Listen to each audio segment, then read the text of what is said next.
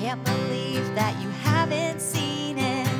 Love it so much you really gotta stream it. Let me tell you every line right now. I can quote the whole thing since I was 12. Maybe your mom told you no. She said she wouldn't give you any money to go, and that's why movies we missed.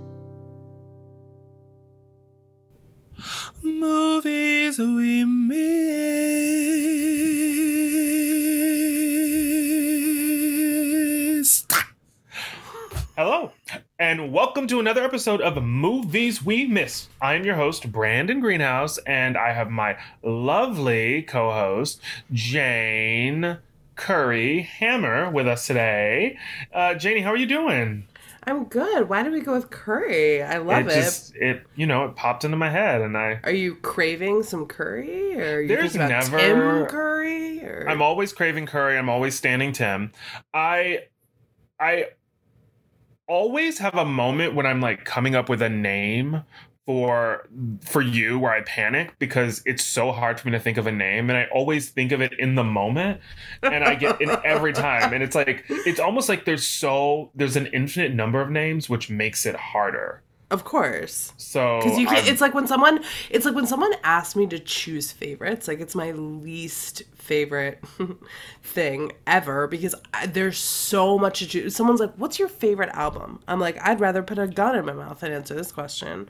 What's your favorite movie? Good things that you're able to keep balance though, and you're not able to. You don't fall into histrionics, and that's probably the takeaway from that. Jane, what's your favorite ice cream flavor? Oh. God, it depends on the day. It's like picking a favorite child, right? Yeah, it depends on the day. And right now, I love like a fruity moment when it comes to ice cream. You love fruit. I love fruit, baby. And I do like a classic chocolate, but I also don't like too much going on in my ice cream. I don't like a rocky road. I don't like rocky road. A half-baked by Ben and Jerry's. There's too much going on. I want a nice, light, creamy flavor.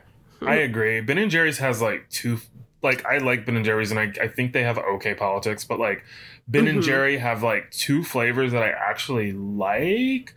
Well, they have three. They have, I'm fine with that Americone Dream one that has like, it's like the chocolate covered waffle cone in it, which is like, it's a cute little like moment. I don't know if I have that one. Isn't that like Stephen Colbert is on the cover or something? Something like that. Yeah. It sounded more and more like you have had it.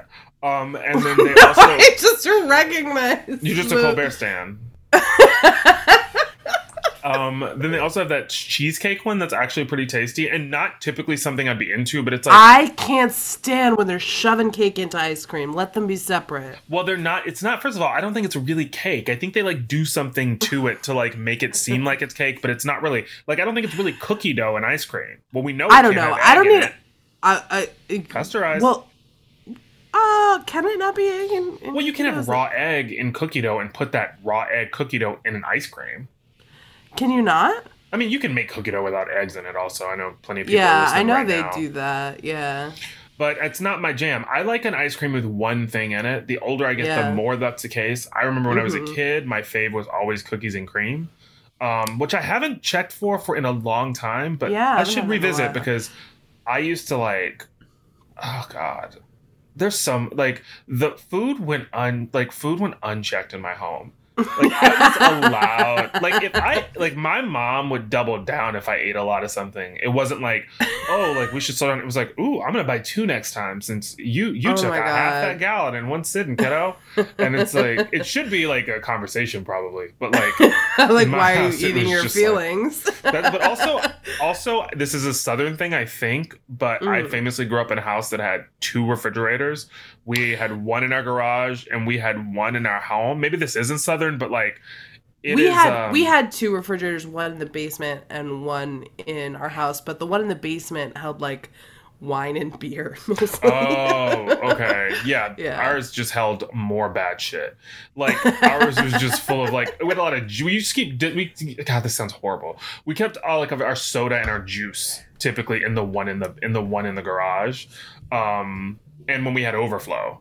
because we had a lot. We always had like overflow. My mom is the queen of like provisions, but a lot of overflow. That was a full fantasy. She loves a deal, and she loves finding a lot. Like she's like an extreme couponer, and in some ways, not like go tracker. Go ahead. No, like in a good way, not like in a way that's like in a way, you know. We're not gonna categorize as good or bad, but it is. She is who she is. I will say that like her. I will say that my grandmother also. I grew up. My grandmother always had a deep freezer, and that was the one you wanted to get in to get those popsicles and that's always where she kept the popsicles and stuff in the deep freezer. Yeah, and like nice you had, and when you were little, you had to like. It was kind of dangerous when I think about it. Like we were so little, and we used to like put the chair from the dining room table next to the deep freezer, and you put like half your body into it to dig in, and it's like none of us we could have. And there was a bunch of stuff on it too. It wasn't just like it was in the kitchen, and so you would have to hoist it open, and then you would stick half your body in. And in the darkness of the deep freezer, you'd go rummaging around for like a popsicle, and it's like. Do you think your grandparents? Put the stuff on there in order to keep you guys out of it? That's a good question. I'd have to, that's a question that I should ask my grandmother because it was, I don't remember this, but my grandmother says that when I was little, first of all, perfect child, but she does note that when I was little, she's like, you were really like, you were too smart for your own good sometimes. And like, you were the first one to figure out how to get to like the snacks on top of the refrigerator. Yeah, because I figured out like... I've seen you when you're hungry. There's not a lot that can stand in your way. All right. I figured out... That Me neither! I could figure out a way to get the dining room. Like, it's so... When she told me about it, I was like, that's so dangerous. She was like, absolutely. That's why you get in trouble. But I figured out a way to get the kitchen table. My grandmother had her microwave on like a little stand, and I figured out a way to get from the kitchen table to the microwave stand on top of the microwave to on top of the the refrigerator. So I was doing problem solving from a young age, risking life and limb. And you should put that on your resume because that's amazing. You saw a roadblock, and instead of like just ending the project, you found workarounds. I was like, let's put our heads together and let's hunker down and we're gonna figure it out. They don't call it synergy for no reason. I hate when people use expressions like that. Like, what does that mean when people use a word and they say they don't call it blank for no reason, or that's why they call it blank? But it's like, of course, anything. That's the word. That's the word. That's why would they call it anything else? That there's no word that it's in relationship to that like explains what you're pointing to, like some sort of like a deriving that's not happening. Like it doesn't come from anything else. It's like that's why they call it unity. It's like what? Or like they don't call it denial for nothing, and it's like. What? Okay, because that's the word for it. That's just the word for it, and that's why we all call it that. So it isn't for nothing, but it's also not whatever you're gesturing towards either. Like exactly. There's no mythology around it. Like it's just the word, and we agree that that's what it was. It's just the word, and that's how we use it. Oh my God, people! Oh, Jane and I hating imaginary people. I bet that like aren't here that we're not talking to. Jane and I had a conversation this weekend about. Imaginary fights with people, and Jane sent me something funny online about people like prepping for imaginary fights, and I messaged her back and I said, oh my God, it's like I've had so many imaginary fights with you, with my mother, with Dave, with everybody who I love in my life. I've had imaginary fight about something, and it'll be like about something. It literally will be about a slick comment somebody made 7 years ago. That you haven't moved on from. And I'll just like, it'll pop in my head and I'll get like hot. Like I'll get hot. Jane knows a story. I'm not gonna get into it, but somebody left a slick comment on my live journal 20 years ago. And I still think about it from time to time. And I still, like, I have suspicions on who said it. And they said that they didn't. But there's still a part of me that's always like, I'm going to catch you on your deathbed. And I'm going to see if I can get that confession. I actually, like, am invested in that. Because it was such a shady comment from my schooler. It was really shady. And, like... I'll never forget. I know who it is. You know who you are, too, if you're listening. You know what you did. Even though you've denied it multiple times. Speaking of friendship and camaraderie, it's Pride Month. You know, and it sure is. I'm living out loud, baby, and I know Janie's living out loud. I'm living out loud. You and I have been living out loud for years. Yeah, you've been living loud, sonically, like loudly. I am historically the loudest person in the room. That's true. And you can be loud, but you're not always loud. No, I actually am usually the opposite of loud. I'm actually usually very quiet, and people are usually whispering to me, "What did you just say?" And it's typically something that I don't want the room to hear. So I'm like, I have to talk at this level.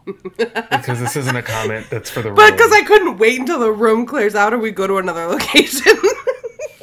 Yeah. Well, yeah, you benefit from it. It's usually a slick joke.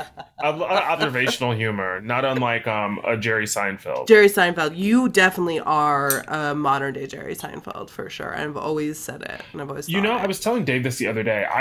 I have gotten compared in real life, comedically, to Michael Ian Black. And it has been something that I've heard multiple times, and I really lean into it. So if anybody wants to spread the word. Sometimes he gets a little out of pocket, but I do think he is very funny. But sometimes he says things that I'm like, oh, don't say that. Okay. But you don't do that. I really do try not to, so... don't say and Brandon doesn't, Dave. Dave chimed in with and Brandon doesn't. I think Brandon doesn't in mixed company. That's decorum. That's tact.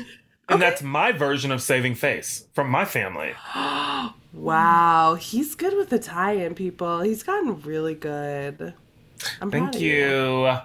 This is not the house that Jack built, baby. This is the greenhouse effect is what this is.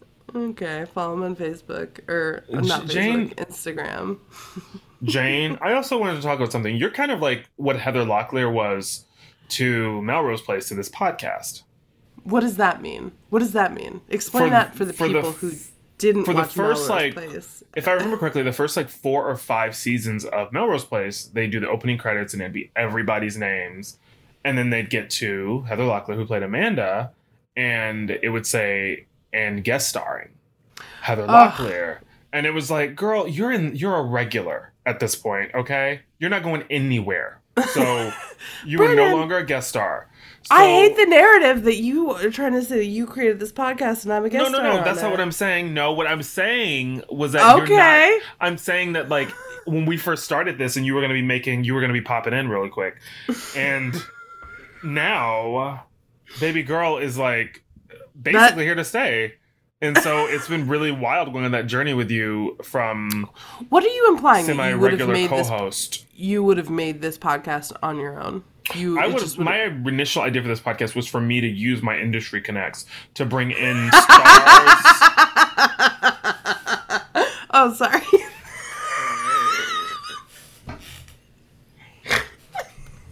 Oh, I'm sorry, please. Go ahead. My initial idea, the brainchild, was for me to bring in industry connects, people that I've worked with in the industry and I've moved through similar circles as in my tenure in Tinseltown, and get them in here to talk about the movies that put them on the map. I had a lot of stores lined up. Stores. The As Good As It Gets episode, famously, I had been talking to Kiki about coming on the podcast and about...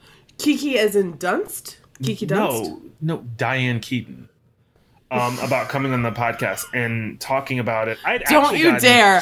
No one calls Diane Keaton Kiki. Not, if you're outside of the circle, no. But I had gotten myself sized for a bowler hat and a bolo necktie and gloves. And me and her were going to do a That is a true story, because that is the biggest bowler hat they've ever made in history. It's true. And me and her, we were going to do a whole thing. It's in the Guinness Book of World Records. Look it up. Brandon Greenhouse owns the biggest bowler hat ever made. Don't help me.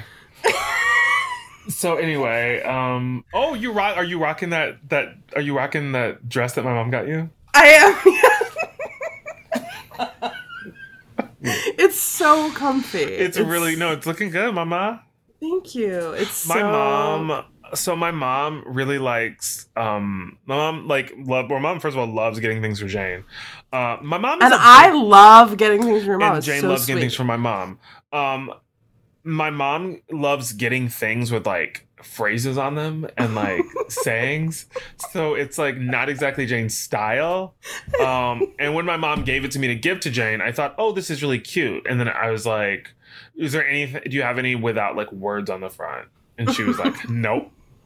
But she did have like different words. Yeah, she did have different words, and I think this was a pretty good one. And this seems to be like a mantra that Jane lives by. So I think that it all worked out. What does it say, Jane? It says grace wins. There we go, baby. There was one that had faith, something about faith on it, and there's one I think that's about hope. So yeah.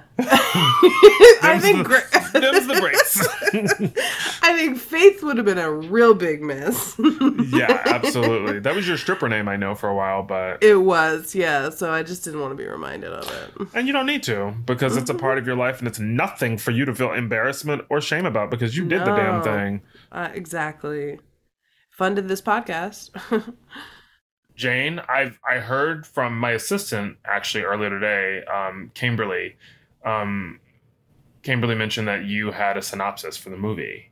Yeah, no, actually, Kimberly was quite rude to me when I texted her, and you should probably talk to her about that. But she said she gave as good as she got. So I take her word for it, because she's never lied to me, and she's a trustworthy person. So yeah, but I guess. Yeah, so I have a synopsis, basically, is where we're at with that. And it's taken us a while to get here today, so I'll just dive right in. Let's leave your bedroom tactics out of us, okay? Hold on, let me just adjust real quick. Did you get my joke? I did get it. Okay. Yeah. It's Pride Month. Happy Pride. Happy Pride. So this was the Pride Month movie that I chose, called Saving Face. Pride. And I'm going to go ahead and read the synopsis. 29-year-old Wilhelmina Pang is a doctor in New York City. She's not just any doctor, she's a surgeon, and she's damn good at it. The chief of surgery is convinced she's going to hold his position by the time she's 40. This, unfortunately, leaves her little time to focus on love and marriage, and, well, that's just not good enough for her family. Will is a first-generation Chinese-American, and her family wants her to get her ass to the chapel. Seriously, how can she be almost 30 and not married? Every Friday, her mother forces her to trek it to Queens and join her to dance for all generations of the Chinese community in Flushing in order to find herself a husband. On one particular uneventful Friday night, Will does spot someone she likes, but she knows it's not going to fly with her fam. You see, Will is a card-carrying member of the Carabiner Club. That's right, she's a regular at Home Depot, if you catch my drift. She wouldn't mind visiting a certain island in Greece, if you get what I'm putting down. Wilhelmina Pang is a lesbian, only her family doesn't know. So there's nothing she can do when she sees the beautiful Vivian Shing from across the room. All she can do is stare longingly and fantasize about what could be. But wait, is that Vivian girl staring back? Is she smiling at Will knowingly? Is she saying without saying, hey girl, I know a fellow sapphic sister when I see one, so let's meet up later? It can't be, right? When Vivian shows up at Will's hospital and the two have a very flirty interaction, I think it's safe to say they're on the same page. Vivian, a dancer, invites Will to see her performance, and they are off to the races. They start dating from date one and enter blissfully into their honeymoon phase. Things are going great until Will returns home one day to see her mother crying on her doorstep with a packed bag. Her mother, Hui Lan, who has been living with her parents since she was widowed when Will was just a small kid, has been kicked out. It turns out 48-year-old Hui Lan is pregnant and unmarried, and despite following her father's rules for all these years, he is scandalized and wants her out of the house. Hui Lan moves in with Will and takes over. She redecorates, tells Will what to do, what to eat, and monopolizes the television with her Chinese soap operas. Will is stifled, but having learned from her mother what it means to be a good Chinese daughter, she just deals with it. As time goes on, Will has two missions. Put up an intense wall so that her new love, Vivian, can never get too close, and find and find out who the father of her soon-to-be half-sibling is, and get her mother married. She needs her out of the house. Guess which one she's succeeding at? Will won't come out to her family, and Vivian feels more and more distant from Will as she makes excuses, spends too much time at the hospital, and only shows up to Vivian's apartment after work for a quick bang sesh and then sneaks out before the sun is up. Things begin to get even shakier for Will and Viv when she finds out that Vivian has been offered a 4-year contract with a prestigious ballet company in Paris. Will is supportive of the opportunity, but she doesn't say what Viv wants to hear. In fact, she doesn't really say much at all. The world comes crashing down around Will and her mother when her beloved grandmother and Hui Lan's mother unexpectedly passes away. This motivates Hui Lan to make up with her father, and he decides to marry her off to Cho, a kind man who really likes Hui Lan, but he just isn't the one.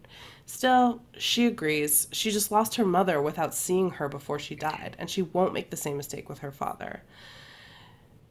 Will, never really being able to be who Vivian needs, especially not in this season of turmoil, breaks things off with Vivian. Both Will and Hui Lan are doing what they think is the right thing, but can they ever really be happy fulfilling their duties as daughters? Will Hui Lan really go through with this sham marriage to Cho? Will we ever find out who her true love and baby daddy is? Will Will ever be able to come out to her family? Will Vivian run off to Paris and dance her heart out on the Parisian stage while Will is at home in NYC pining after her endlessly? For the shocking conclusion, and for lots of laughs and cute moments, tune in to 2004's Saving Face. Thank you. This one was it was a nail biter. It sure was. I love one of the things that I love about this movie is that it makes I think that there's something in a myriad of ethnic sort of experiences with sexuality, and it's mm-hmm. not just I know it's not just POC, but I do think that mm-hmm. it's something particular about that sort of understanding of of queer identity and coming out, and mm-hmm. I thought it was really interesting in the beginning, there's this point in the beginning where there's a lot Hui Lan is giving all these excuses for her daughter, being she's just, and also it's the funny thing about this movie was Will is a surgeon, and so it's all of her excuses are actually kind of valid, because mm-hmm. it's she misses events and stuff, but it's yeah, she is a surgeon, so it's she's not twiddling her thumbs, right, she's working exactly. In a very and at one point Vivian makes a comment, because we find out that the chief of surgery is Vivian's father. So mm-hmm. Will essentially works with her girlfriend's father. And there's he's her boss. And there's a point in the movie where she's just like my father. And it's yeah, well, if she's an in-demand surgeon your father was, and I can imagine that it's going to come with some time sacrifices. She's literally saving lives, and I understand. I think of course when you're in the relationship I understand being frustrated with that, but it's also, so there's this part where Will is trying to get to Vivian's birthday party. I think that's what you're mm-hmm. referencing, and it's at Vivian's apartment with all of her friends. And before they go, they before the party, Vivian's are you gonna make it? And Will's definitely, I'm definitely gonna make it. And she's good, because my friends are starting to think you don't exist.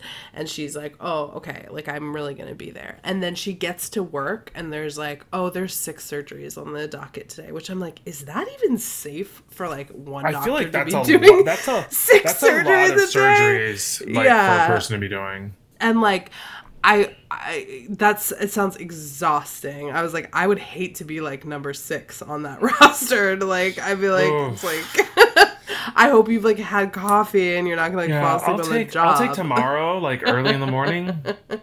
But I was thinking about, if I was Will and I was dating Vivian, I would get to work, and then I would call Vivian and I'd be yo, there are 6 surgeries. Like, the chances of me getting out of here for your birthday party are really slim. Like, I'm so sorry, but, like, I just want to, like, let you know what the deal is. Like, we'll find a time where, like, I can take you out and, like, meet your friends and, like, whatever. But, like, today is just, like, a crazy day. As opposed to doing the thing that Will does in the scene, which is essentially, like, it's, like, this breadcrumb thing of, like, mm-hmm. But, like, oh, I think I'm going to get out of here at 7. Oh, it's looking more like 8, kiddo. You know what? I think I'm going to be at your front door at 9:30. It's like, ugh. Like, it's the worst thing. It's the worst. But that just makes you, like, a bad communicator. Because I know what she's trying to do. She's trying to, like, sure, like, quell her, like, frustrations for now. I'm like, it's only going to be 1 more hour. But it's like, then you end up disappointing her more in, like, the later. She's trying to, like, manage expectations, too. But, like, in a way that, like, isn't completely letting her down. But also, this is like I think maybe in the first page of, like, the Bad Dad Handbook, as well as, like, a way of, like, dealing with, like, your children and, like, any sort of expectations around you coming through, like, of just, like, hey, like, I'm gonna be there, we're gonna do so and so and so and so, don't you worry, just give me another hour. And it's like, no, you're garbage. Just say that. Just say you're garbage. Just say you're a garbage person. Also, like, in the beginning of this movie, Raymond's mother, there's a character in this movie and her son Raymond, and she is just roasting him. I know. And it is so funny. They're at the salon where Will's mom works. And, like, she is laying into her son, and, like, he's actually, like, quite accomplished, but it's like he's not a surgeon. And so it's like, well, she's like, money sticks to him, but what's the point? Like, he's only 5'8". And I was like, also, I wrote down in my notes, is 5'8" short? Apparently. I don't think a 5'8" is particularly short, but they make it a point to reference his height.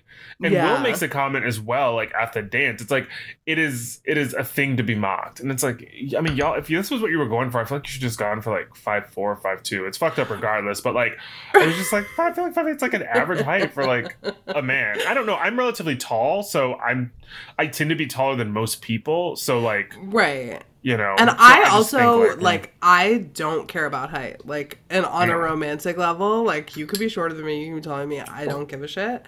But I think, like, a lot of people have. I say that, but I am taken aback when a man is taller than me. You're really tall. I'm people, like, are not generally going to be taller. But when people are, it's like, oh my god, he's taller. But and you're like, oh, that's sexy, or you're like, I don't like this. I'm like, oh, I don't like that you're taller than me. Although I did have a really good friend who was, like, 6'6", and it was really nice to hug him, because when you're a really tall person, you never get to rest your head on anybody's chest. I love hugging you because you're so tall, and you just, like, envelop me entirely, and I can rest my head on your chest. I love it. Aww, it's so nice. Thank you, Jamie. It's really nice to hug a tall person, but it doesn't necessarily mean that, like, you can't date. It's nice to hug anybody, of course, but, you know, if they're a good hugger.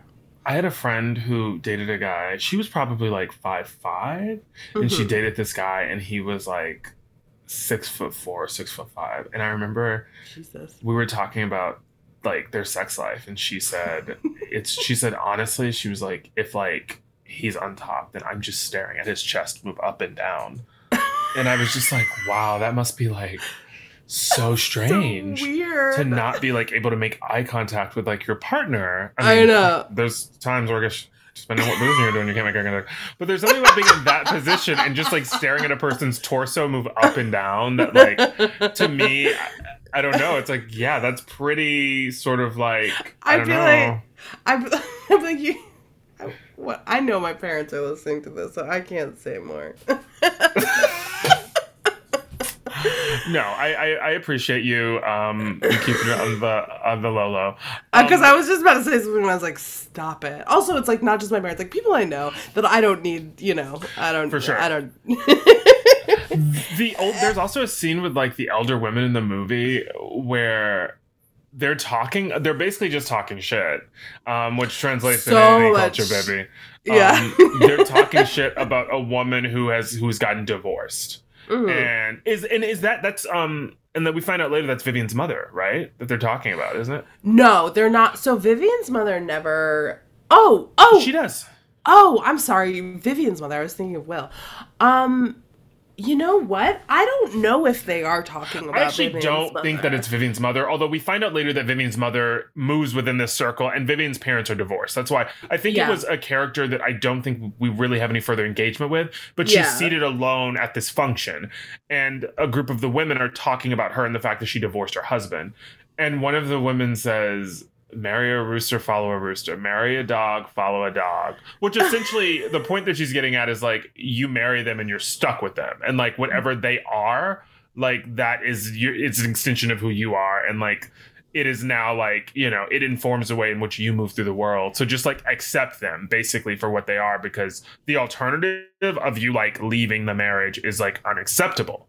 And it's just, and like, she says, she follows it up with, like, I don't know why all these Americans need all these divorces or something like that. And it's like, honey, because if you marry a dog, you got to get away from that dog. Yeah. It's like, it's a very old school, like, perspective, which is a cultural point that I think that Wu is, Alice Wu, who wrote the movie, is sort of like touching on, which is just sort of like, it is that old fashioned way of, like, you know, perceiving marriage. And I'd say even in the last 18 years since this movie was created, I mean, there's been shifts further, but it Absolutely. Is really, like, it is really interesting to get that sort of, like, window into other cultures, because it's like, I know that, you know, my grandmother, I think still, you know, feels that way largely as well. Like, I think she understands, like, the necessity for it, but it's like, no, like, you know, you get in there and you get married and, you know, you're going to be duking it out, like, with this person. But it is like, that's and it's funny because we're just talking about divorce. And I like the way that she foregrounds this conversation because it sets up, like, the expectations for this world. And then you think about this in sort of like, in conversation with the secret that Will is holding on to of her queer identity. And it's like, if they're roasting this woman simply for getting a divorce, then you can imagine the kind of ostracization that, like, not only Will, but, like, her family and her family name would be, you know, victim to. So it's a really, it's one and of you. Sorry, I was gonna say, and you see it later with her mother because, like, Hui Lan falls pregnant and we don't know who, she won't tell us who the father is, even though, like, she's a 48-year-old woman. She is still, like, a dutiful daughter, lives with her parents and hasn't gotten remarried. And so that's totally unacceptable. And you see how those things that this community deems to be unacceptable really affect the person who's, like, experiencing them. Because, like, there's a moment where Hui Lan moves in with Will, and she's like, hey, don't forget I'm having the ladies over for mahjong tonight. And Will's like, yeah, I know. And so she makes sure not to come home. But what you don't see is that nobody shows up to the mahjong game. And they're, like, ostracizing her because of, you know, what they deem to be an unacceptable life choice, which is, like, you are pregnant by a man you're not married to.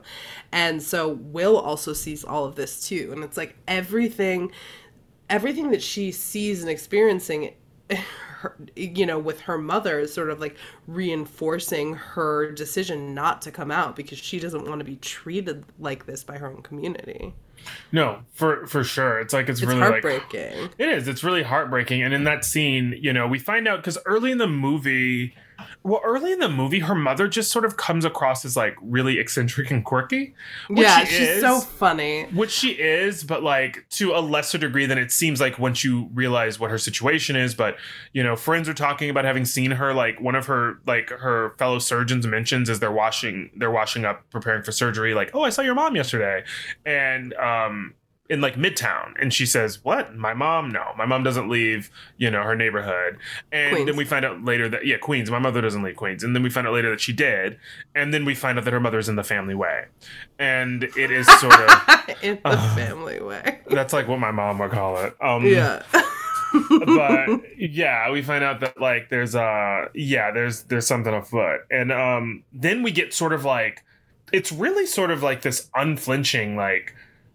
look into the family unit, because we have Will, who is 29 years old. She lives on her own. She's a surgeon. And then we have her mother, who is 48. Her mother still lives with her parents, Will's grandparents. Mm-hmm. And within that family home, it happened. That's happened as a result. I think that she moved in after Will's father passed. So she moved in as a widow, and she's living in this family unit. And you see, like, sort of the falling out that happens as Will, as Hui Lan, like, reveals to her parents that she's pregnant. Hui Lan, sorry. That right. That's okay. I don't know if I'm pronouncing it properly, but I think that's it. You declared it with authority, so I'll go ahead and believe that. But Hui Lan is speaking to her father, and he is just laying into her. And he is saying everything that he says to her is in and of itself enough to just end a relationship. 100%. Irrevocably. Like, there's a thing about your parents saying, like, there's something, and I mean, my mother is a gem. She's a mensch. You know, she's a saint. And my mom has never said anything like this to me, but it's like, I think about, like, this, and, like, any one of these statements would be enough to be, like, sort of soul crushing. You know, 100%. I mean, it's interesting because I have friends who have, you know, immigrant parents, and sometimes they tell me, like, oh, this is something that my mom said to me, and I'm just like, if, you know, and they're not offended by it. They're like, oh yeah, this was, you know, like, it made me laugh or something like that, or like rolled off my back or whatever.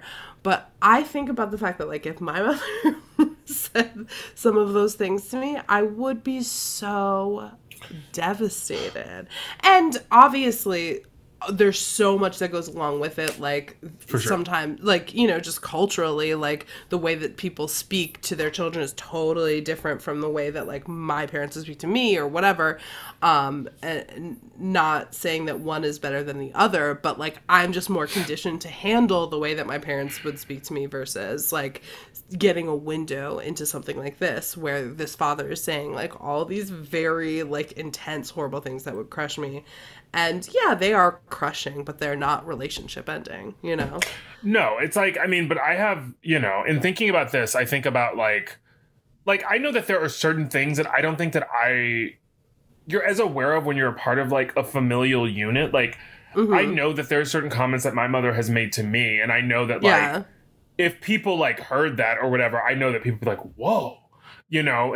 But it's very much the result of, like, our relationship. And I know that, like, totally. The people in my family, you know, the women in my family in particular can be, like, hypercritical. And women in my family can be, like, particularly critical of men in this really, like, I feel like sometimes, like, they say things, and I think that, like, you're expected to just sort of, like, take it or, like, not be offended by it because it doesn't come with, like, the attachments to it. Like, if you were to make a comment to one of my female cousins who's had, like, multiple children about her weight, like, that would be like, you know, but, you know, but speaking, you know, you shouldn't really be making a comment to anybody about their weight. But I'm just saying, like, in my family, like, that probably wouldn't happen, but, like, not to your face, but, but, like, somebody will make a comment to me, or somebody will, like, if I've, like, gained weight, like, somebody will, like, pat my tummy and be like, what's going on? And it's like, okay, like, I know. It's all, but it's also like, but my family's really interesting too, because my mom will comment on my weight, or my mom will be like, oh, be careful there, or I don't know, I'd change shirts if I was you.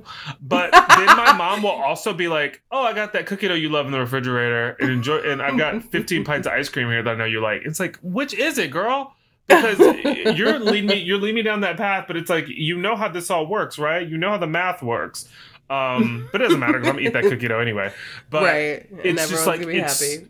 But it's interesting to get this sort of, like, you know, key into this world. And it seems like, even as, like, Hui Lan is, like, sort of taking this, like, verbal assault from her father, she seems to me, it seems like, as she's sort of crying and processing it all, it seems like she's less upset about the insults, I still feel like, and she's more upset by, like, hurting her father.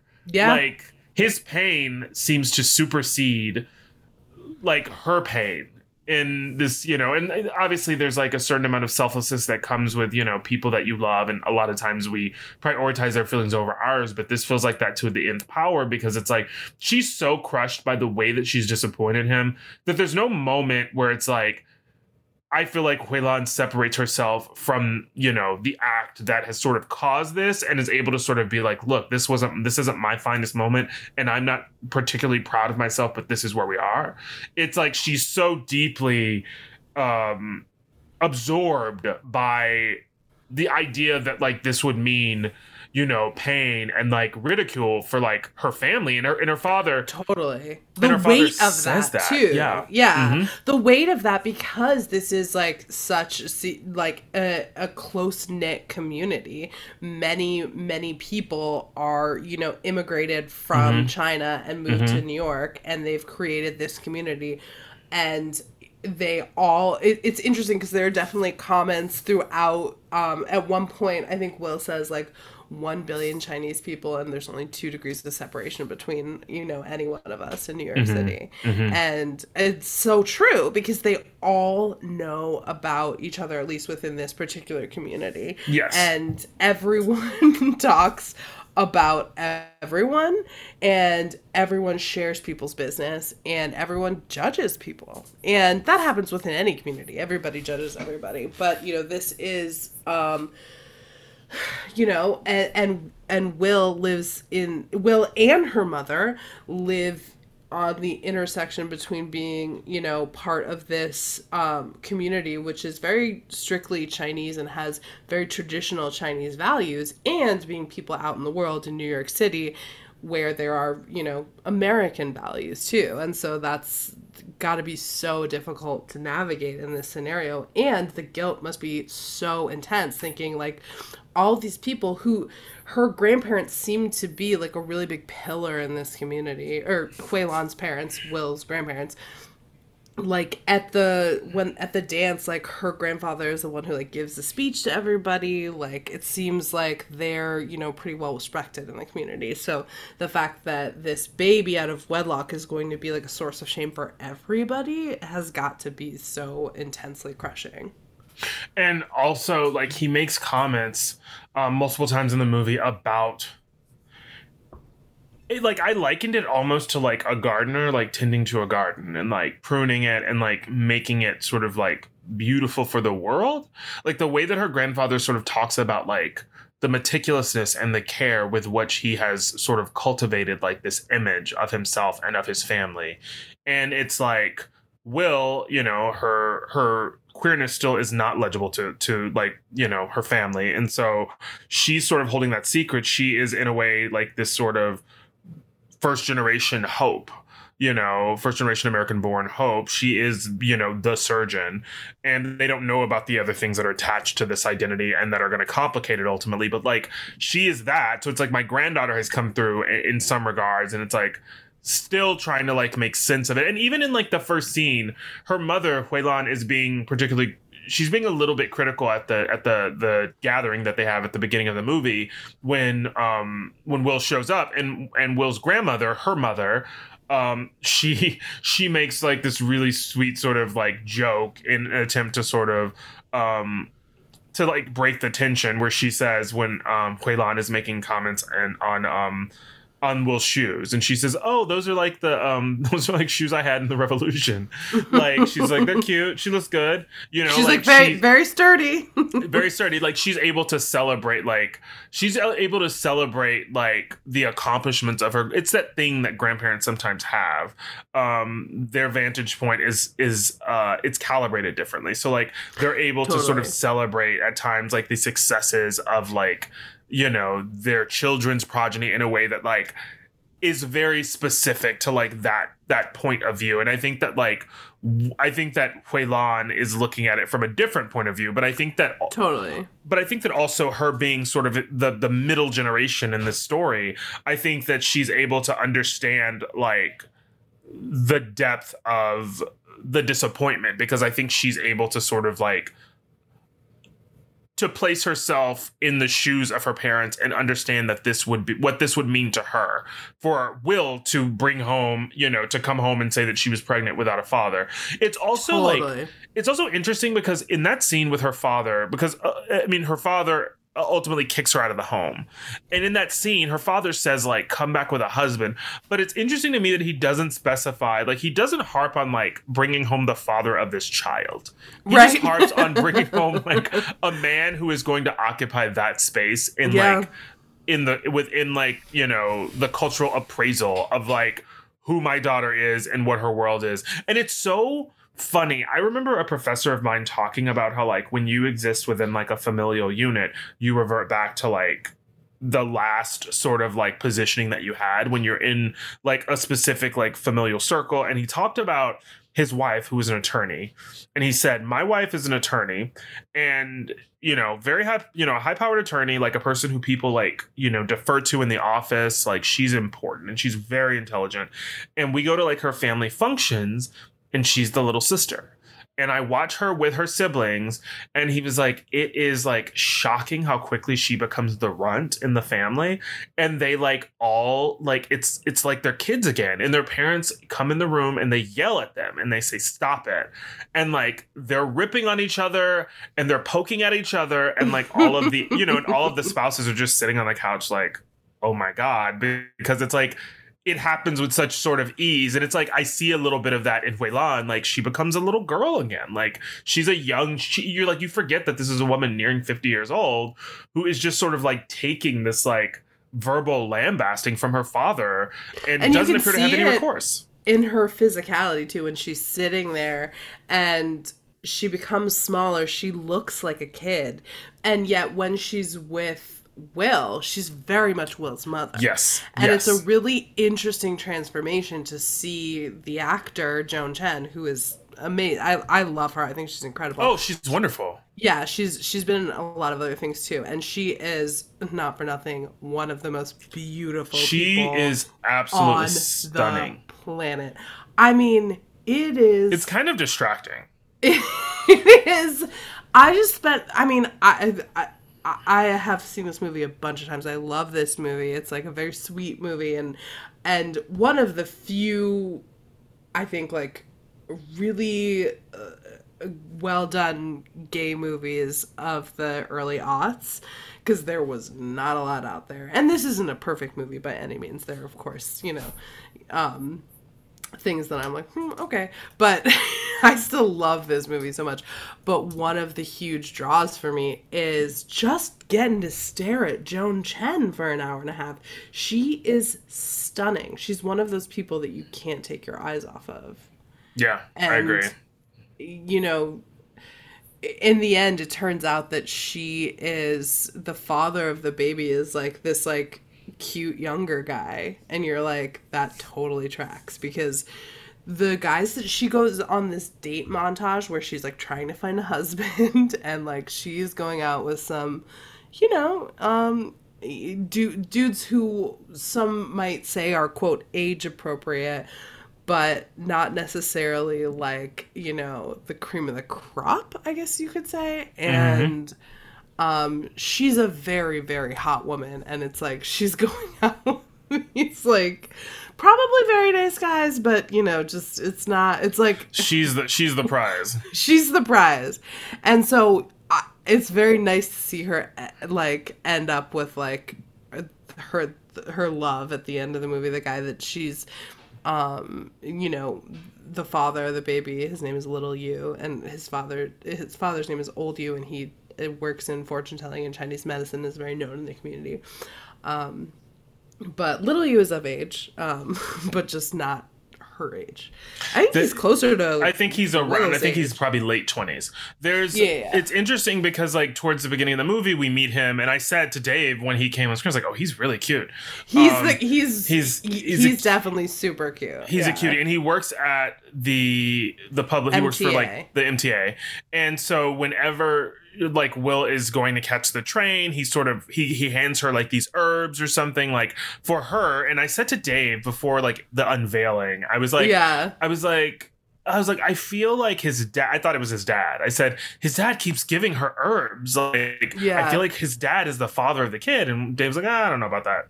And I guess we were both kind of right. But there was something there. That's what I knew. But like, it was like, what, like, how is this going to present itself? But you're right though. She's really, really like devastatingly gorgeous. And like, it's really interesting too, because this is a character that like, I feel like they're kind of like working overtime to like dowdy her up in a way. And so it's like they're not dowding her up, but they really want to make her look like a typical middle-aged mother, which she's just not. Like, she's just not. She's like otherworldly beautiful. And like, yeah, you really can't like take your eyes off of her. If you guys don't know who she is, Google. Her name is Joan Chen, and she's like in her 60s now. Honestly, still just as beautiful. Like, and we know Jane loves her women in their 60s, as everybody knows, and this our pod listeners. Who do I have a crush on that's in their 60s? I do not. Don't make me say it. Oh no, there's that. Okay, let's. I have a crush on that person when she was in her like 40s. Sure. She could still get it. She could still get it, but it's based on earlier versions. If you ended up at her farm in Modesto, and she was like, you know, breaking in horses and like, you know, a flannel in her full salt and pepper glory, you'd be like, yeah, let's go inside for a Chablis. But like. Yeah, no, but it's very that though. She's absolutely devastatingly gorgeous, and it's funny because even when I started the movie, I still thought that I knew it was obviously it's Pride Month and we talked about it, so I knew it was a lesbian love story. But when I saw the cover of the movie and it's the two of them sitting on the bench, and I thought. Probably up until like the end of the movie, I thought that the person on the bench was Vivian. And so, yeah. Like, in my mind, and then towards the end of the movie, when the mother's in the wedding dress, it's like, oh, because what I thought it was going to be about, and I kept waiting to happen, was I thought that, like, that the Vivian character was going to be, like, engaged to be married to a man. And, like, that image on the front cover was, like, the girl who she's in love with. Is she going to, like, have the courage to pull out of this, like, wedding that she was supposed to have to her, like, dream guy and, like, really go after, like, the kind of love that she wants? That's what I thought this movie was going to be about, was, like, these two women that are in love, but, like, it is, like, it can't be spoken. And, like, yeah. One of them is about to marry a man, and, like, one of them has to sort of make the decision on whether or not she's going to fight for her or not. That's what I thought this movie was going to be. And that movie exists for sure, but it's not this movie. But that's one of the reasons why I fucking love this movie. First of all, it's one of the very few, like Asian-led movies written by a Chinese woman, like yes. Directed by a Chinese woman, mm-hmm. like a totally Chinese cast, and like those don't get made very often. Absolutely. And the fact that on top of that, it's also a queer movie, and like those don't get made very often. The fact that it's two of those, those two things that really don't get exposure. And actually, I don't know if you noticed this, but it was produced by Will Smith, which I did not know. Yeah, Will Smith's like production company. Yeah, I didn't realize that until I started researching it. But shout out to Will Smith. I mean, made a couple of mistakes recently, but This is a good movie to get behind. And I think, like, there have been very few, at least from what I know. So Chris Rock deserved it is what you're saying. No!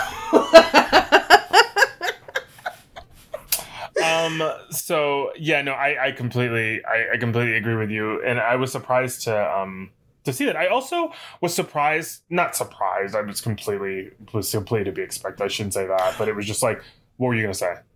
Oh, sorry. I just forgot. The third thing about this is that it's a movie about queer women that has a happy ending, which is very rare in this time.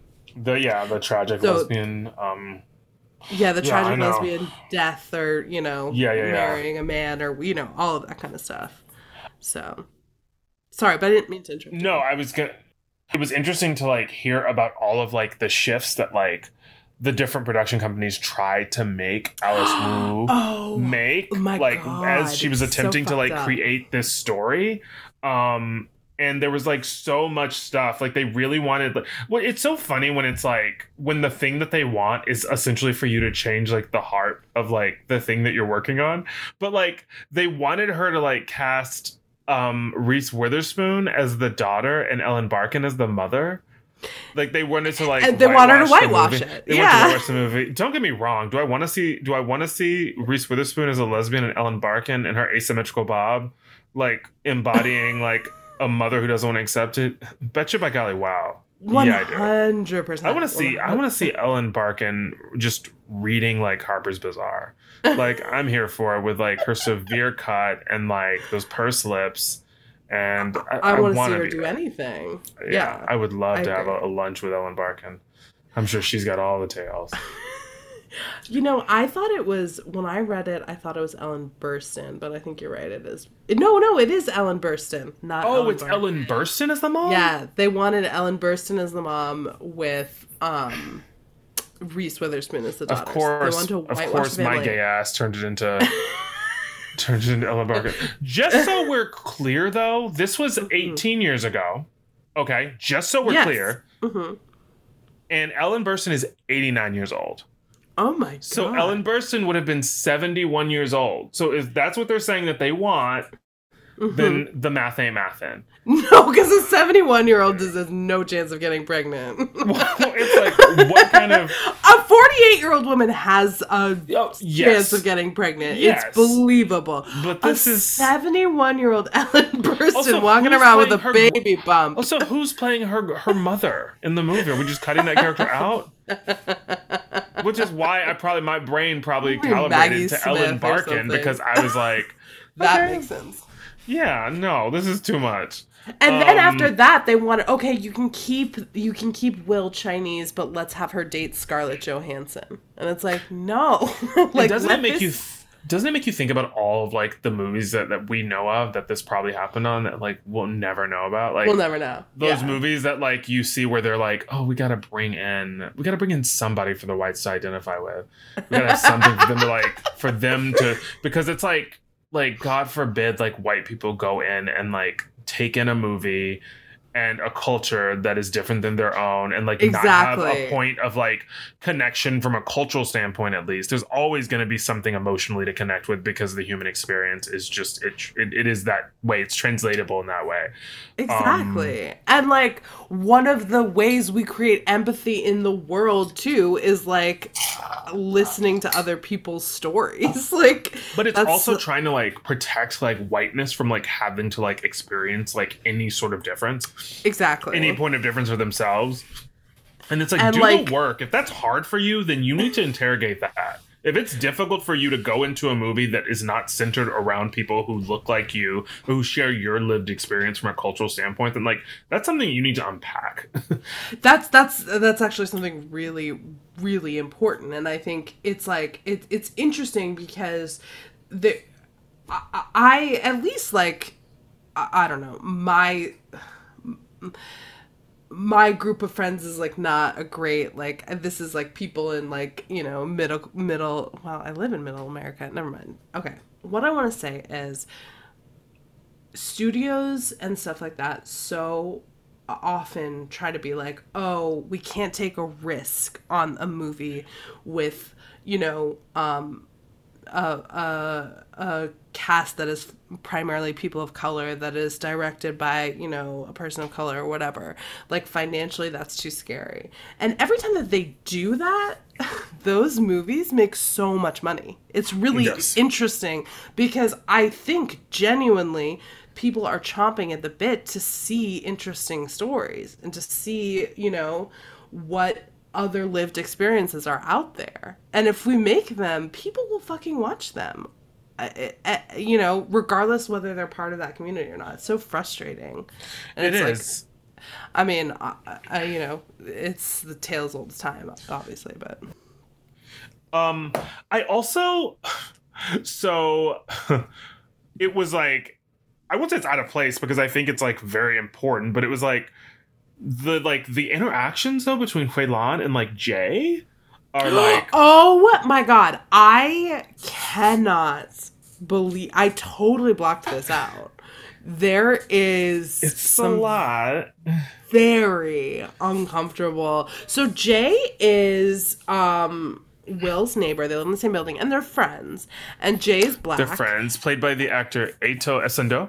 Yes. And I've seen him in other things, but I can't remember what. Yeah, he's been in a bunch of he's been in like a bunch of like television shows and movies and stuff. He was in this. He was also in Django Unchained. He was in Jason Bourne, Blood Diamond as well. Baby Boy had a role in Hitch and Garden State. So he's been in a bunch of stuff. Yeah. Oh, yeah. I remember him from Garden State, too. Yeah. He's in a ton of stuff. He's, you know, he's great in this.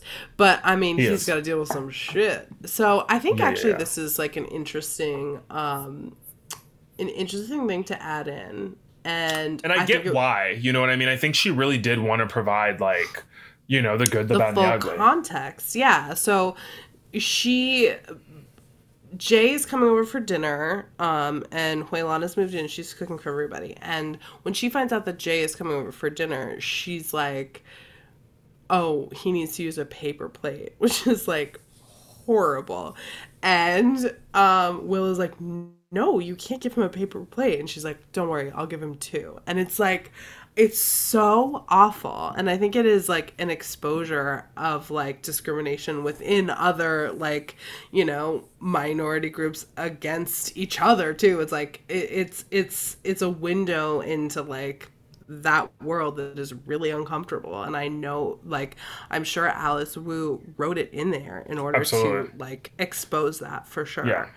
And she says things like, oh, I want to stop using so much soy sauce that the baby doesn't get dark like your neighbor. But she says it in Mandarin. She's in Mandarin in front of him. Jay's at the table. So it's the three of them sitting at the table. And she says that because Jay, I guess, uses more soy sauce than, like, you know, is typical of, like, I don't know, Chinese individuals, but she sees him using, or at least those two individuals sitting at the table. But, like, but Hui Lan, like, look, she flashes, like, this look at Will across the table because he's sort of sitting between them.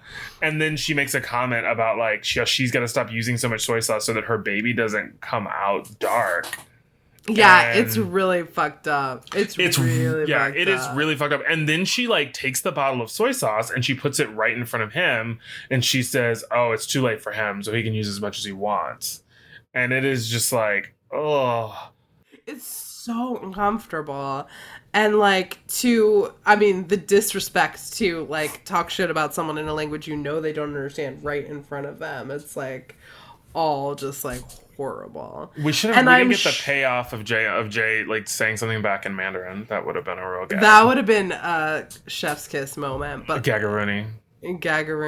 But then later, I actually thought it was really fucking hilarious. So we find out later that actually Will's mother knows that she's queer because she's walked in on her before. Showed up at her apartment unannounced, and she was presumably with another woman.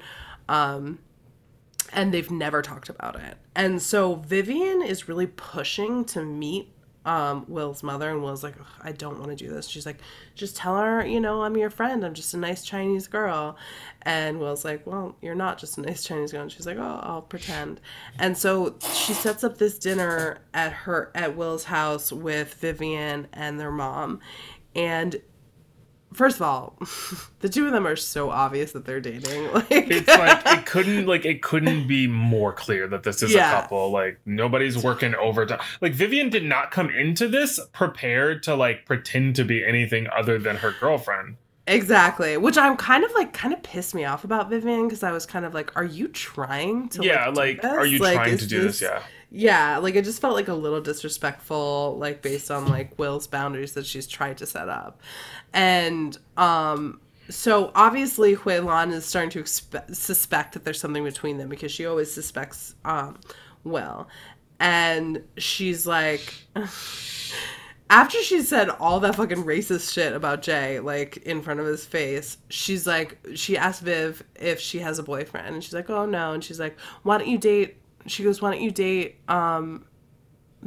our neighbor Jay, and she's like, oh no, I'm okay. And then she's like, well, your friend doesn't like black people. And it's like, look at the pot calling again. It's also like gaslight much. Yeah, exactly. And it's it's so that, like, strange and just like out of nowhere. Also, Vivian's like, it's like Vivian can find, if Vivian wants to find somebody, she'll find somebody. Like she just finds somebody, but obviously, no, it's obviously panicking. A result of like the panic of like looking and seeing them, and it's like, it's interesting because it makes itself, their relationship makes itself clear in these really sort of like little ways. Like Hui Lan makes a comment about Will working so much, and she's like, I never get to see you really, and then like I guess offhandedly Vivian goes, me neither. And then and then she like spills like food. Will spills food in her lap, and then they both sort of, the mother and the girlfriend, reach to like help her like sort of like tidy herself up. It's like in these moments, and then they both get like this look, like Will and like Vivian get this bug-eyed look on their faces as well, where they're like. And it's like, that's not the look you want to have on your face if you're trying to play it cool, I'll tell you that. No, you guys are horrible at pretending this is like just a casual friendship. And one of the really actually cute moments in the movie is before this happens, there's a moment where Will shows up at Vivian's apartment and they're hanging out. It's one of the first times. And Vivian is trying to do some sort of like trust exercise with her, and she wants her to fall. Like, to just fall into her. So, like, trust the fact that she's going to catch her, basically. And Will, like, cannot do it. And so they have a moment where she says, like, I can't do it. And they lock eyes. And then Vivian begins to, like, sort of approach her, like, slowly in this moment. It's like, it has a romantic tension to it. Mm-hmm. And then right as she's about to, like, she's about to kiss her, and right as she's about to kiss her, she falls to the ground. And it's just, like, it's played for, like, the perfect amount of, like, charm and, like, comedic effect. Totally. Yeah, but it also, like, you know, makes clear sort of that thing that we're talking about, which is, like, her inability to fully, like, commit. And it's funny because one thing I will say about this movie, if I was going to like critique something about it, one thing that I found peculiar and I wrote in my notes was I turned to Dave at one point and I was like, what's the timeline? Like, this movie like plays around with time in this way that you don't feel like you're completely aware of where they are in their journey. Like, I found myself trying to like track where they were, but at certain points in the movie, Vivian starts sort of making almost demands of Will and wanting certain things from her. And I thought, even that moment where she was like, I really want you to meet, I want to meet your mom. And I was thinking, like, how far into the relationship are you? Like, I know that I was with my partner for months before you met my mother. Partly my mother also doesn't live in, you know, the same state as me. But I'm just saying, like, it can be a chunk of time can go by. And then later on, she said something like, oh, like these last several weeks or something. And I was like, okay, let's calm down. Like, 100%. It's just so weird. Like, and lot. Also, I feel like Viv is like pushing Will the whole time to just like, be cool with your sexuality and just to come out. And it's like, as a queer person watching this, you know that like you aren't ready and willing to do that until you're ready and willing to do that. And no amount of like pushing by the person that you're dating is, you know, is going to make you do it, and is not going to make it better. It's going to make it way worse if you know, corner someone into coming out. Like, it just doesn't work that way. And like, you have to be willing to pay that, you know, price of admission. Like, you know, this person is closeted, and if that is something that you don't want to be with a closeted person, then you can end the relationship, you know. But like, you have to be okay with them setting the rules around that, you know. You trying to like rush them into like, you know, making their queerness appear in a way that like, you know, feels good for you is just right. Not the tea. And also, you are asking something like particularly strange of, I think at least, and this is just my opinion, but of a partner to sort of be like, oh, I want to come meet your mother, but I'm going to pretend to be like a friend of yours when I meet them. Because it's like, also, if you're a person who's like, sort of negotiating your queerness and like that identity, and like your mother already has certain knowledges of like you and things that have happened in your past, and potential like interest in like same-sex relationships, and it's like, regardless of who you are, if like this isn't a thing that I do, if I don't bring people home to meet my mom like regularly, then this in and of itself is the situation becomes its own kind of like outlier that like reveals itself regardless of what we say. That it's like it's going to make my mother more suspicious about what I'm doing. If I wasn't ready to come out to my mom and my mom came to town to visit and I was like, oh, I want you to meet like this one man that I hang out with sometimes that you've never heard me talk about before. Not one of my friends, new friend. But yeah, no, but hold on to your, you know, your image, your imaginings of what like my life is like with a woman. But this is going to happen. It's just like, what do you think you're getting by on somebody? Like, also, it's like, why would Vivian want that? like why would you want to pretend to be someone's friend? Like I was with someone who was closeted for 3 years, the entire time we were dating. I never met her mother, and I would get inherently uncomfortable when she would call her mother and be like, oh, I'm hanging out with Jane, you know, and to her, I was just her roommate, you know, and she had cousins come into town and we had to like sleep in separate rooms. Like it made me feel like shit. Like, and that was, you know, again, I signed up for it and whatever, like, and I knew what the deal was. And you were in your 20s. I was in my 20s. It was a different time. This was the 80s. So, yes. I was in my early 20s and I wanted to be with this person. And I didn't understand that, like, you know, I was never going to, you know, I never told her that she had to come out to her mother or whatever. But, like, I also was like, this is making me feel so crappy. Like, I'm just like, you know, I don't like being just a friend to your mother. I don't like being just the person that you spend all the time with. You know what I mean? Like, it feels terrible. And so that after that relationship ended, I was like, I don't think that I could ever date a closeted person again because it just makes me feel horrible. And so, like, knowing that that is a boundary for me, and it's like, I feel like Vivian doesn't quite understand that that's like a very clear boundary for her, but she's pushing Will to handle it as opposed to her handling it, you know? No, absolutely. And I just feel like when I was watching the film at times trying to track sort of like their progression and like, especially because I would at times sense from Vivian, like this sort of like desire for a more clear, for more clear sort of like markings around like what this was that was happening and wanting it to be seen in a certain way. And it was like, huh. There's also the other thing that was really funny to me that Dave and I were laughing about was in one of the first, like not the first, but like one of the scenes, there's like a series of scenes where we just sort of see them like in the world, like engaging with each other and like figuring out their relationship and getting to know each other. There's a moment where like Will is out like doing like a jog and then like Viv's there. Like it looks like they're supposed to meet. But like Viv like sort of stands up from the bench as like, you know, as Will sort of jogs up to her from like around the corner and they're like, oh, hi.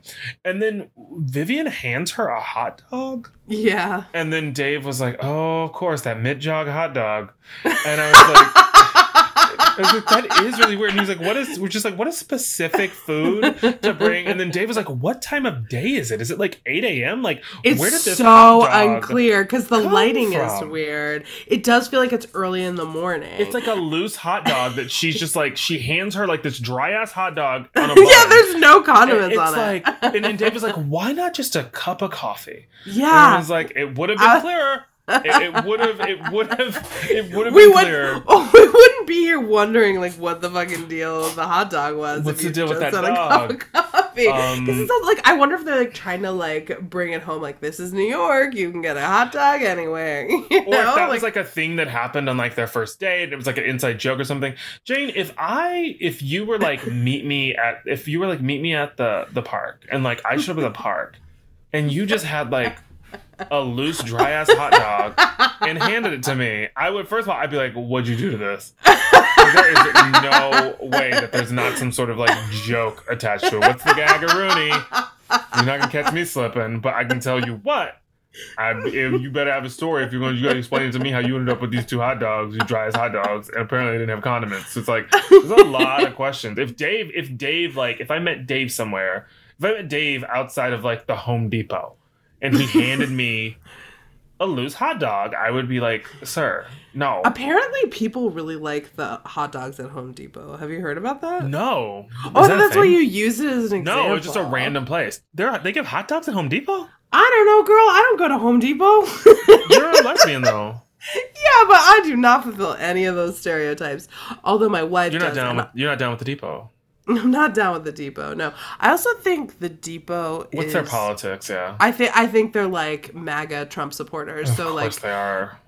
We definitely. Like, do you think all of those home goods stores are though? What's going on with Lowe's? How are they doing in that? Lowe's, I think like Tara did some googling because she didn't want to support Home Depot, and I think Lowe's is okay, but I don't remember. My mom was at Hobby Lobby the other day, and I was just like, I can't get into this with her. Girl, get out of there. She was trying to. She had some coupons for you. She was trying to get that deal. I was just like, yeah. I can't. I feel like I spend so much time like trying to like. Police things that my mom does and like working with her on like language and things, and sometimes I just feel like I'm like all right, you can have this. It's you just like it. I know I'm sure my mother sometimes is like, oh god, here comes the police. Well, I mean, I know you get exhausted with me when I do it, so imagine you doing it. Oh, I know. When my head I think like, god, this must be for her what it's like when I'm around Jane. So like I do try and like limit it, but like there are those times you're like, ooh, not that word. Everyone's like, I mean, you've witnessed it and you've done. Can I finish my story? Then correct me. It's like, like Jane, I am like wincing in the corner. Ooh. I have a problem where it's like I can't hear the rest of your story unless I get the thing out of my mouth. The thing that you just said, and it's like, enough, Jane. Can I finish before you pull out your like Susan Sontag quote? It's like, but you know, that's what you deal with when you take on this project as a friend. Also, I feel like in this movie, one thing that was really funny to me was they there's a sweet moment where Vivian sort of like reminds. Will that they actually met before when they were kids. 19 years earlier, she says, Vivian was 8 and Will was 9. And the group of kids were picking on Vivian because of her parents' divorce. And Will punched one of them. And then she says, we had a kiss. We shared a kiss. And then she says, she was like, yeah, you were wearing your newsboy hat and your Christy McNichol t-shirt. And I don't know why. Christy McNichol? Christy McNichol is an actress from like the 1980s. Yeah. From Empty Nest? Yes, but Christy McNichol is a lesbian. And so it was just funny to me. Also, the idea of having a Christy McNichol... Okay, you're not going to remember this, Jane. There's a movie I forced you to watch a long time ago. It was a series of television movies where Rue McClanahan, funnily enough, played a mother... Married Patrick Duffy. I remember those movies. And, although Patrick Duffy was only in the first one, I think. And then they had to switch him out. That budget, I think, changed. But... She gets pregnant in the second movie, remember? It's like about a mother. And she's like in her 60s. Yes, and they were trying to sell her as her in her 50s. Remember that episode of Golden Girls where Blanche thinks she's pregnant and then they find out it's menopause? Yes. And it's like, you're good, girl. And she has the baby, doesn't she? There's like 3 movies. Oh, in the movie, yeah. No, she has the baby and her daughter's pregnant at the same time. It's very Father of the Bride too. Yeah. And But there's that moment though where like, I was gonna say there's in the movie Christy McNichol plays her daughter. And you wouldn't remember from that, but you are right though. Empty Nest is like, but it's also like that's a deep cut. That's like a real deep lesbian cut. If you've got a Christy McNichol, that t-shirt, that is oh god, what is that called when you signal? What is it? What's the word when you like signal with your clothing or something? Oh, I don't know what the specific word is, but maybe that would be like if somebody like was rocking like a Kelly McGillis tee. It would just be like, where'd you get that? That has to have been supposed to me. That's like more blatant than a Christy McNichol. Well, also, Christy McNichol was mostly like a television star of like the 80s. You know, maybe I don't actually know. Is she a lesbian in real life? Joe from Facts of Life. Do you know? Or was that just like... She's not. Oh, okay, so she tricked us all. Although she is like a queer icon, and I feel like a lot of... Like, if I saw a woman who wearing a Joe from Facts of Life shirt, I'd be like, okay, well, she's most likely a queer person. Yeah, for sure. He's like, take the bad, baby. But yeah, I thought that in particular was a really cute moment. Yeah, totally. Also, the other thing in this movie, there's another funny thing when Hui Lan goes to the video store and she rents this porn tape for some reason. And I was just curious, huh?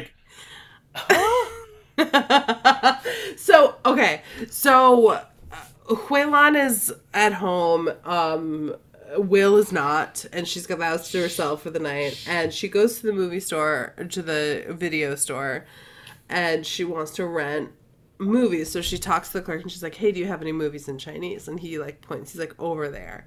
And so the only movie that is there is the Joy Luck Club, and Joy then Luck Club, a bunch of pornos featuring Asian women.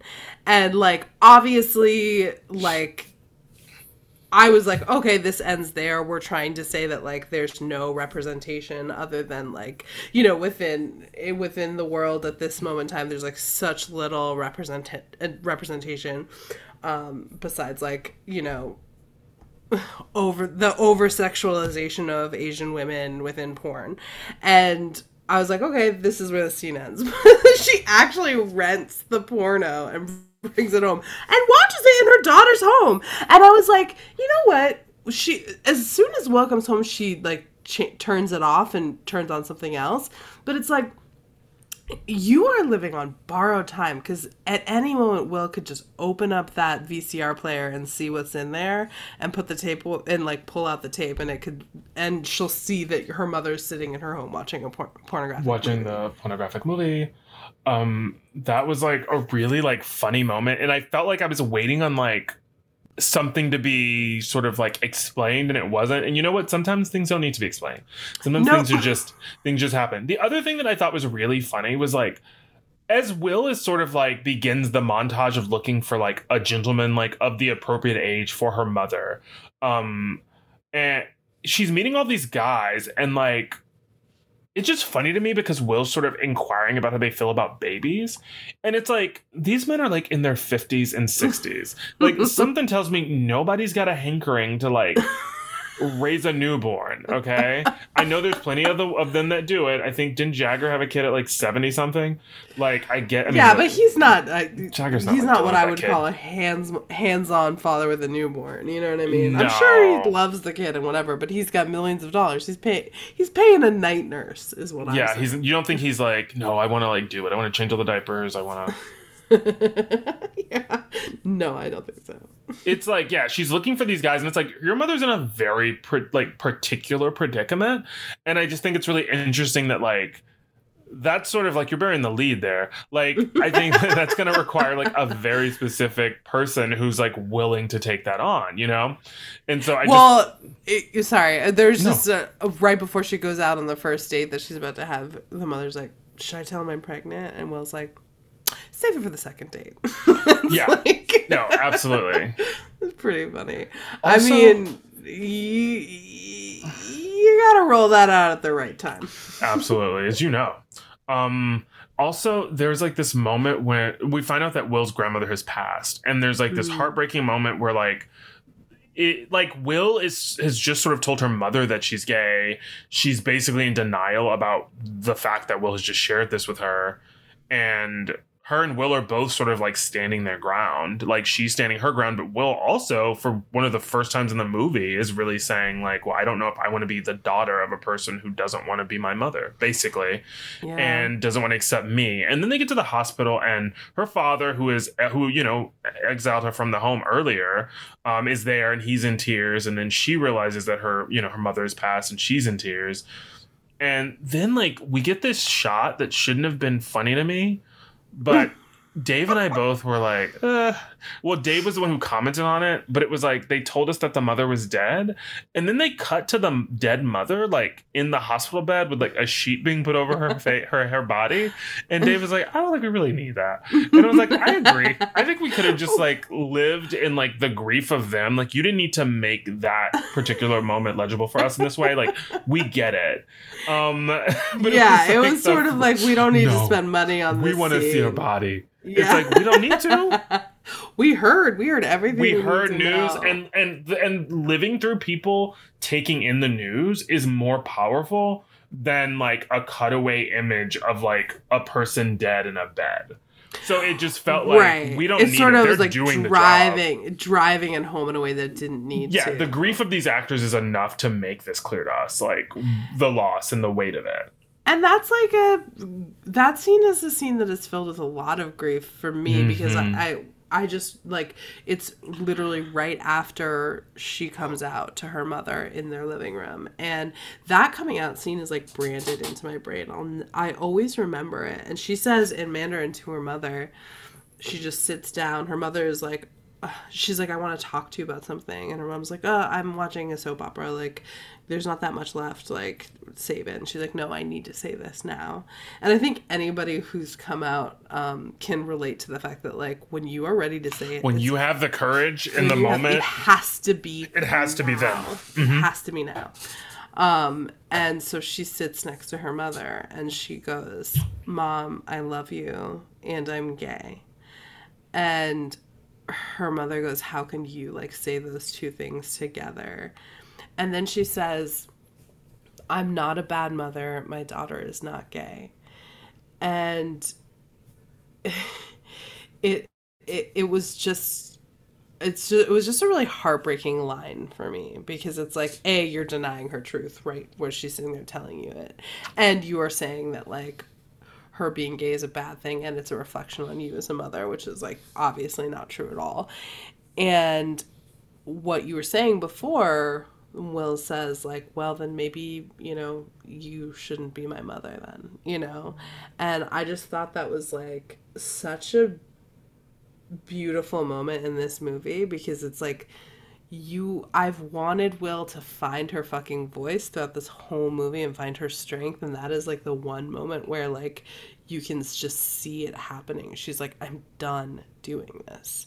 And then her grandmother dies and it throws everything into turmoil because you know, then her mother decides that she should marry this guy Cho, even though she doesn't love him, because she doesn't want to lose her father in the same way that she lost her mother.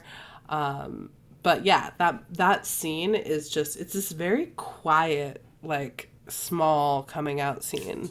But it really has affected me since I saw this movie. It reminds me of that, like, famous, one of my favorite James Baldwin quotes, but love takes off the masks we fear we cannot live without and know we cannot live within. Mm. And I always think of that in, when I think about, like, queerness and, like, and the fear that sort of like surrounds it and like sort of what exists on the other side. And it's like this big question mark, you know, and it's, there's the potential of what you want it to be. There's the reality of what it is. And then there's like, you know, the aftermath and like what it means for like those people that you love to let go of, you know, they have their own sort of grief. They have like to deal with their own kind of like, it's generative and like, it's wonderful, but they have to deal with their own sort of like death of like, a particular future and a particular like hope for who you are. And a lot of times that requires like loved ones and family members to really like accept like the reality and the truth within that, but also to divorce themselves from like that potentiality and like really figure out a way to sit with what it actually means. You know, to be who you are and what it means to actually like engage with the authentic version of who you are.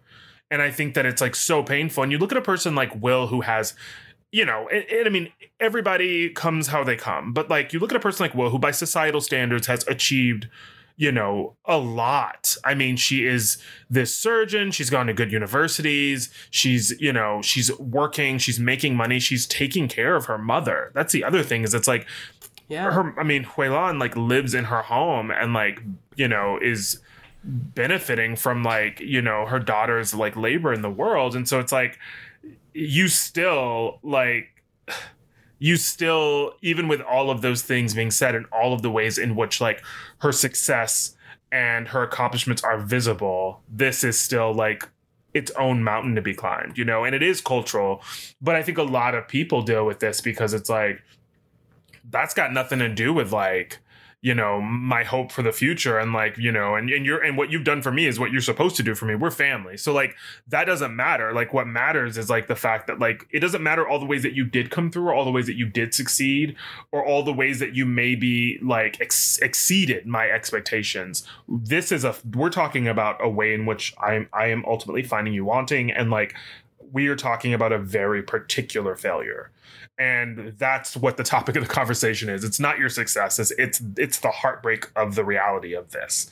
And that is really sad because it's also like, man, all of that other stuff that you did for whatever reason you did it, hopefully for yourself, but undoubtedly in to some degree for your family, like the fact that like it doesn't matter and the hopes of overachieving in these other ways to like ultimately be able to come out one day and like it to maybe like balance out.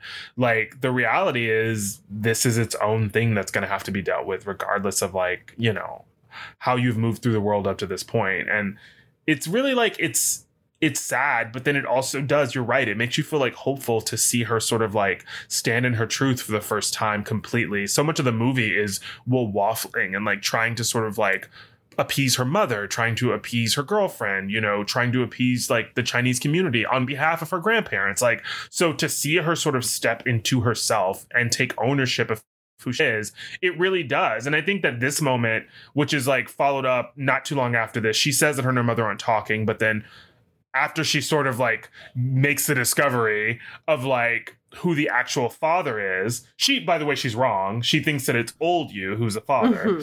Mm-hmm. But when she makes that discovery, she shows up at the wedding. Her mother is set to get married to a very sweet gentleman. Cho. She's set to get married to Cho.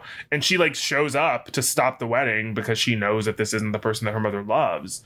And it's almost like I've already like blown the doors off of like whatever this is, off of tradition and off of, you know, what we have deemed to be appropriate behavior and this idea of like saving face. Like I've blown the roof off. I've disrupted that. So like, I'm going to go ahead and just lean into it and go for broke. And I'm going to disrupt it for you too, because you're too scared to. And I am here to tell you, I'm living proof that like there is life on the other side, basically. Yeah. And like she doesn't want her mother to live a miserable life just to be a good daughter. Mm-hmm.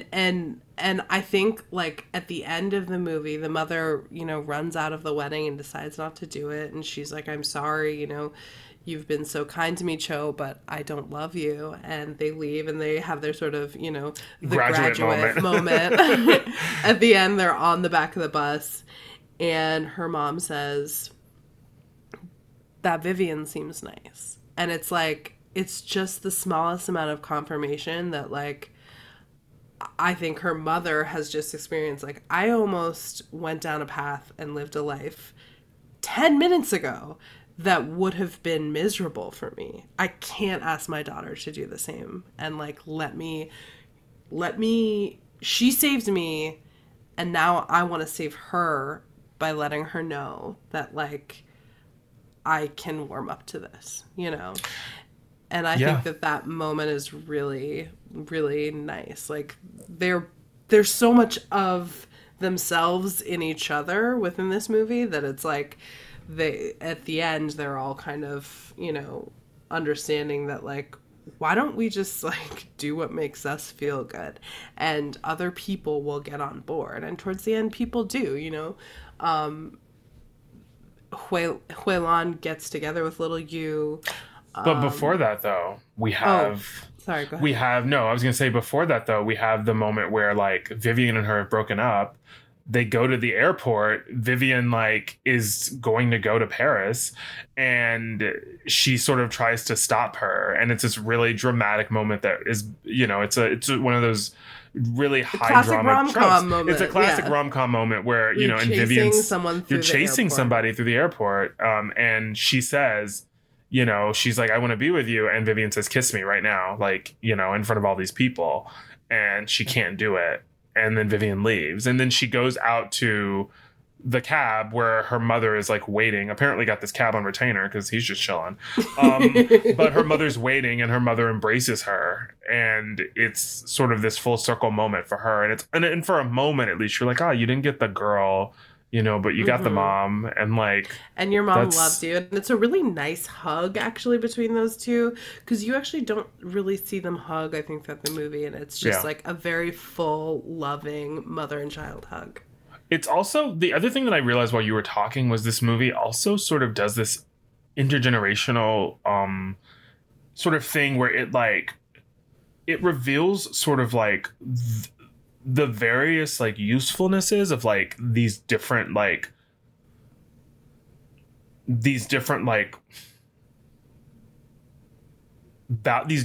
systems and like the ways in which they can all pull a little bit from each other to like create like a more like whole and like fully realized like existence. Like I think that like what the mother realizes ultimately is that she could use a little bit of like her daughter's sort of that generation's sort of, you know, pushing back against like societal standards and traditional values and like actually pursuing like real happiness, you know? And I think that Will has already like implemented like a lot of previous generations, like work ethic and like value systems in her process of becoming. So I think that like we see ultimately the mother coming to the realization that like she could also use a little bit more of like her daughter's generations not giving a shit so much about what people think. And like what we find out exists on the other side is, and at the wedding even, like there's a moment where there's this big explosion of like, you know, everybody's sort of revealing secrets to each other and like all these couples start like spatting back and forth, and it's like, oh, it's all a facade. Everybody's like, everybody's just trying to maintain, like everybody's trying to save face. I was literally, I was going to interrupt you and say, and I was like, he's going to get there. But, yeah, no, you were right though. She ends up with little you. I'm sorry. You were saying earlier about the end of the movie after all this. And of course her and Vivian they give them their full romantic moment. They give them some enchanted evening where two people see each other across a crowded floor and, you know, at like a Chinese cultural center. At a Chinese cultural center per usual, like you do. Exactly. And this is after Vivian had gone to Paris and she's come back. She's come back. To visit. I don't know if it's been 4 years. Yeah. I don't know how long. It seems like they said 3 months. It's been 3 months. Oh, you're right. 3 months. And Hui Lan still hasn't had that baby, by the way. I just knew when they said 3 months later, I was like, oh, we're going to see the baby. No. Mama's still pregnant. She's like 9 months pregnant. She's like, sometimes when celebrities have babies, it feels like they're pregnant forever. When Cardi B was pregnant, I felt like when Cardi B was pregnant with, oh God, Lord, I do not remember that baby's name. Culture. When Cardi B was pregnant with Culture, I felt like Cardi B was pregnant. She just had another one, but we don't know the name yet. Yeah, we don't. But I mean, first one's name's Culture, so you put the pieces together. But yeah, when Cardi B was pregnant with Culture, it was like, oh my God, I felt like every photo op was like pregnant Cardi B, and I was like, I don't know. She may have already had this baby. This may just, at this point, it may just be publicity. But I wonder if a celebrity's ever done that. Just had a whole ass baby and still out with the baby bump, like giving full fantasy to the pups. Somebody does the math. They're like, you've been pregnant for 24 months. What's going on? You need to reveal that baby at this point. Also, otherwise, I'm concerned. What's going on in that womb also? That kid is in there like shooting craps at this point. Yeah, it's wild. And it was surprising that she had not had her baby. But that's how you know that this whole movie takes place over short stint, this movie is, because clearly they decided that Joan Chen, they were like, we want you snatched for most of this movie, so we'll bring in the baby bump at the end, girl. And she was like, problem it's not, you know. So Yeah, so that is Saving Face. That's Saving Face. Did you like it, Brandon? Would you watch it again? I would watch it again. Yeah, it's very cute. Like, with a big bottle of soy sauce next to me. Of course, of course. In preparation. It's too late for me anyway. It's too late, so you might as well just, doctor up that sauce. That was one thing I did want. Like, I wanted a full circle moment with in terms of them, but yeah, but we didn't get it. And you know what? That's probably truer to life. Right, that's true.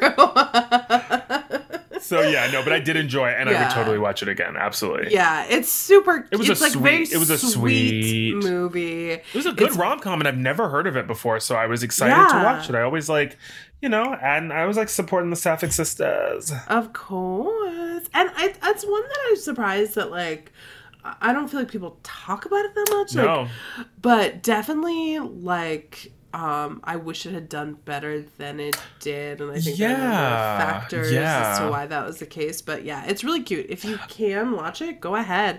It's on Hulu, I think, for free if you guys have Hulu. So absolutely. And then I guess my next question for you is: do you have a movie for me to watch next week? I do, and this was hard for me because I was I really wanted to I was trying to think of a movie. I wanted a Black queer film. Mm-hmm. But then that didn't happen, by the way, because mm-hmm. then it was it was really hard to find a Black. I wanted a comedy. Yeah. And that was really hard because most of the Black queer films are struggle central. And I just didn't have the so bandwidth. So many queer films in general are just sad. And then a lot of the Black queer films, the first one that comes to mind is Moonlight. And and I was I don't have Moonlight in me next week. It's just, I there were other ones that I looked at, but ultimately I decided on the complete fucking opposite of that. And I picked a movie that I enjoy and that is a fun watch. Mm-hmm. I haven't seen it in a while, but I picked 1997's In and Out. Oh my God. You know what? I have seen it, but probably not since 1997. Okay. So okay, good. I don't remember a single thing about it. I just know it's Kevin Kline. Yeah, yep. And so I picked that movie, and I was this is one that's a lot of fun. And I was it's another white gay love story. And there are so many of them, and they are so centered. And when you get into the actual queer canon, especially white men and their love story. But I still thought that it was one that would be fun to talk about and would result in generative conversation. And I do genuinely like the film. At least I remember liking it. Although Lord knows when I get back into some of these 90s films and we pull back the lid, it is a mess under there sometimes.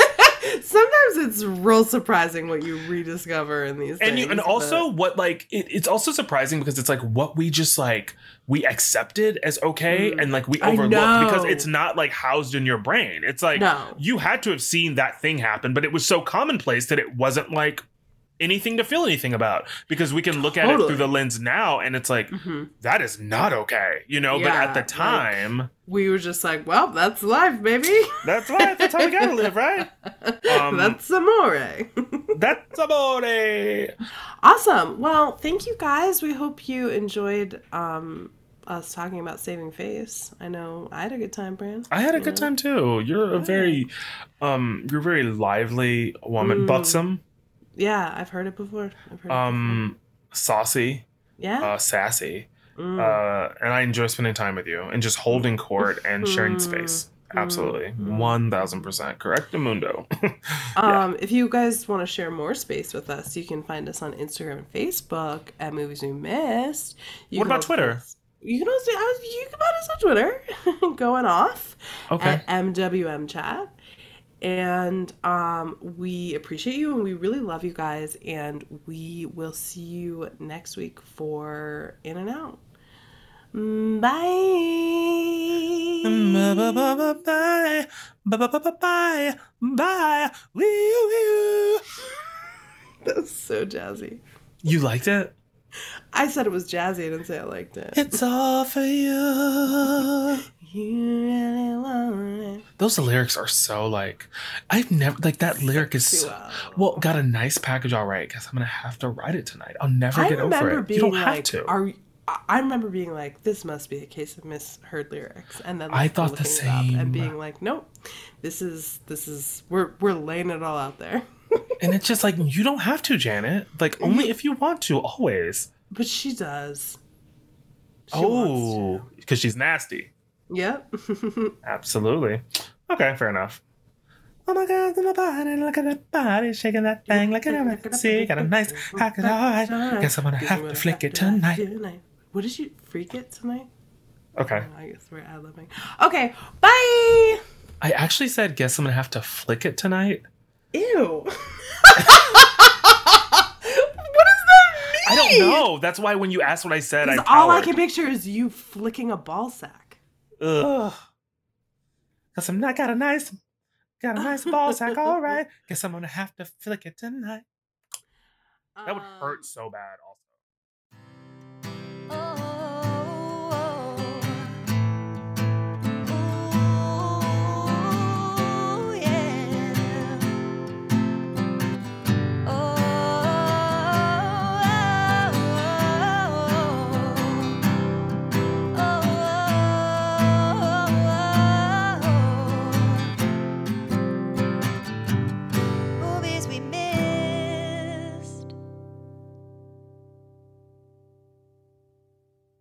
And then Dave was like, oh, of course, that mid-jog hot dog. This is New York. You can get a hot dog anywhere. You know, like... Happy Pride.